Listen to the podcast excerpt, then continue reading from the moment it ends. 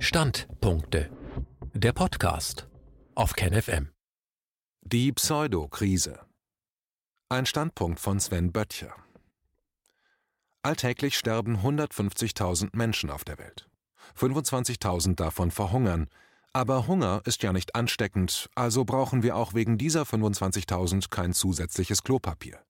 15.000 unserer 150.000 täglichen Toten sterben an den Folgen des Rauchens. Auch Passivrauchen ist nicht ungefährlich, aber wir schaffen wegen dieser Gefahr nicht die Versammlungsfreiheit ab. Und wegen unserer zahlreichen Verkehrstoten reißen wir auch nicht all unsere Autobahnen aus dem Boden. Etwa 1800 Menschen versterben alltäglich an Grippeviren. Es sterben nicht 25.000 oder 15.000 Menschen täglich an Corona, sondern ungefähr 250 weltweit. Einschränkung: Etliche dieser Menschen sterben wohl nicht an Corona, sondern mit Corona. Die behandelnden Ärzte weisen darauf ausdrücklich hin.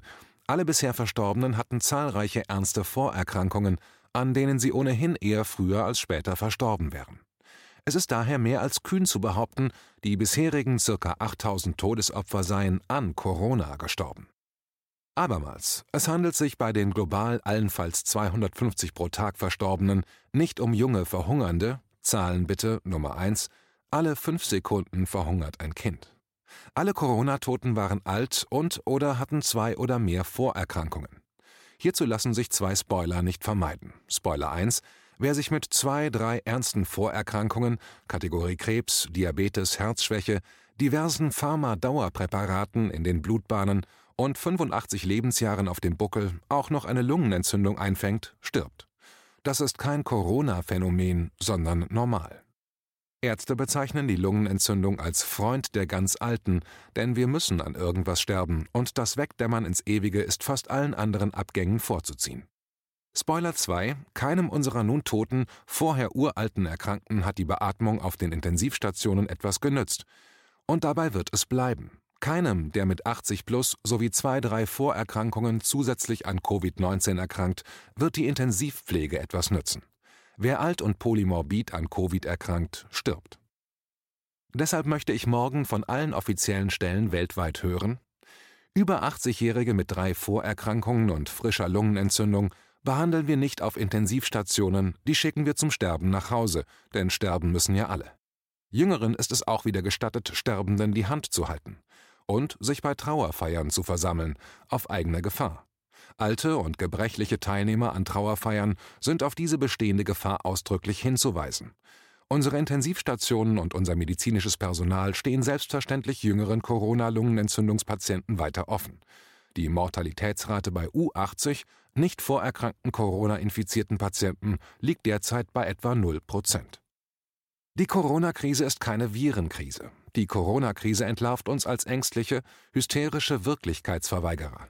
Die Corona-Krise zeigt auf, dass wir komplett den Verstand verloren und gar keinen Begriff mehr davon haben, was Leben überhaupt bedeutet. Wir sind tatsächlich schwer krank, alle zusammen, allerdings weniger körperlich als geistig. Ursache unserer Erkrankung ist nicht ein Virus, sondern unsere Verweigerung, den Tod als unvermeidlich wahrzunehmen.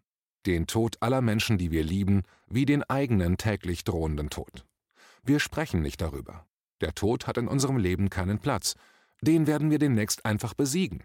Es werden demnächst auch nicht mehr drei von vier Deutschen an Krebs sterben.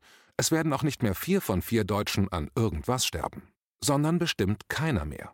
Weil unsere Wissenschaftler ewig haltbare Zellen erfinden oder wir uns einfach alle in die Cloud hochladen. Google macht das schon. Und bis dahin optimieren wir uns halt selbst. Wir schaffen das. Wir blenden tatsächlich vollständig die Tatsache aus, dass wir alle sterblich sind und dass die Sterbensgefahr mit zunehmendem Alter exponentiell wächst, dass wer auf die 100 zugeht, wahnsinnig gefährlich lebt.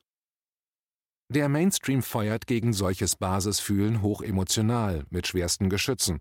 Italien weiß nicht mehr, wohin mit all den Leichen. Es sind ja schon über 2000. Sehr alte Leichen.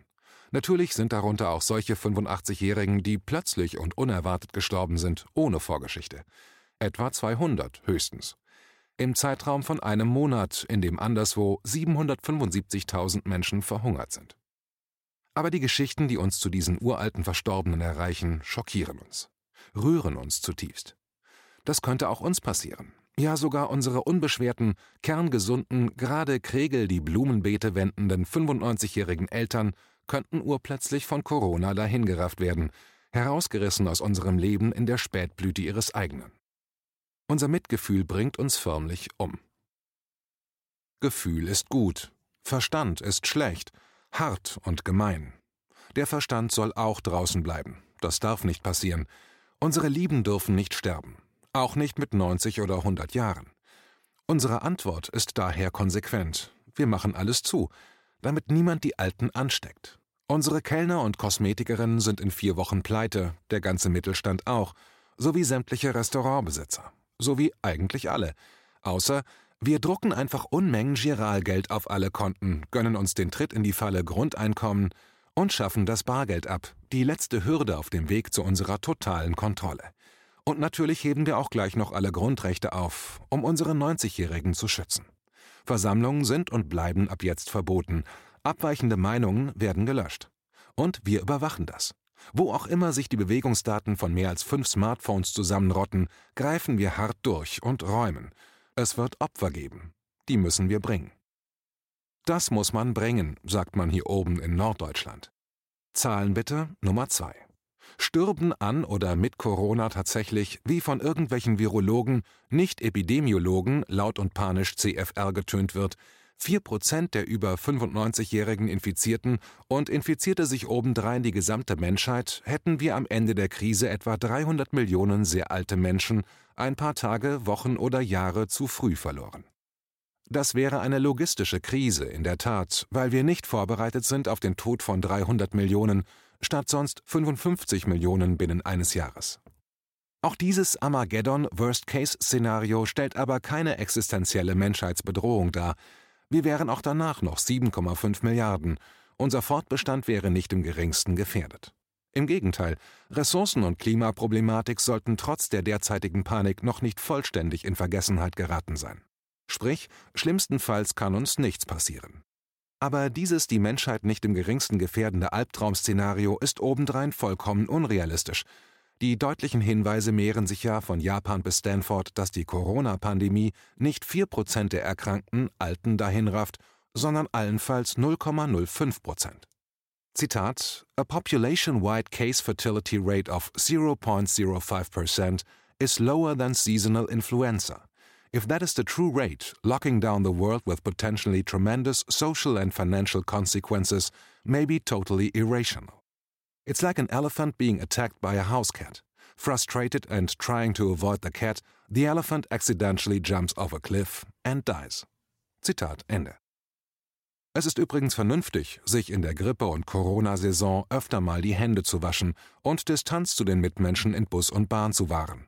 Nicht erkältet zum Arzt zu gehen und vielleicht auch mal ein Kind nicht in die Schule zu entsorgen, sondern selbst zu Hause zu betreuen, wenn es fiebert.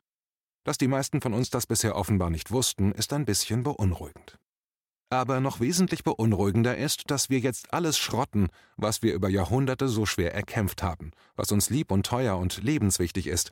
Freiheit, Grundrechte, die Zukunft unserer Kinder. Und alles wegen einer Lungenentzündung, an der nur uralte Leute sterben?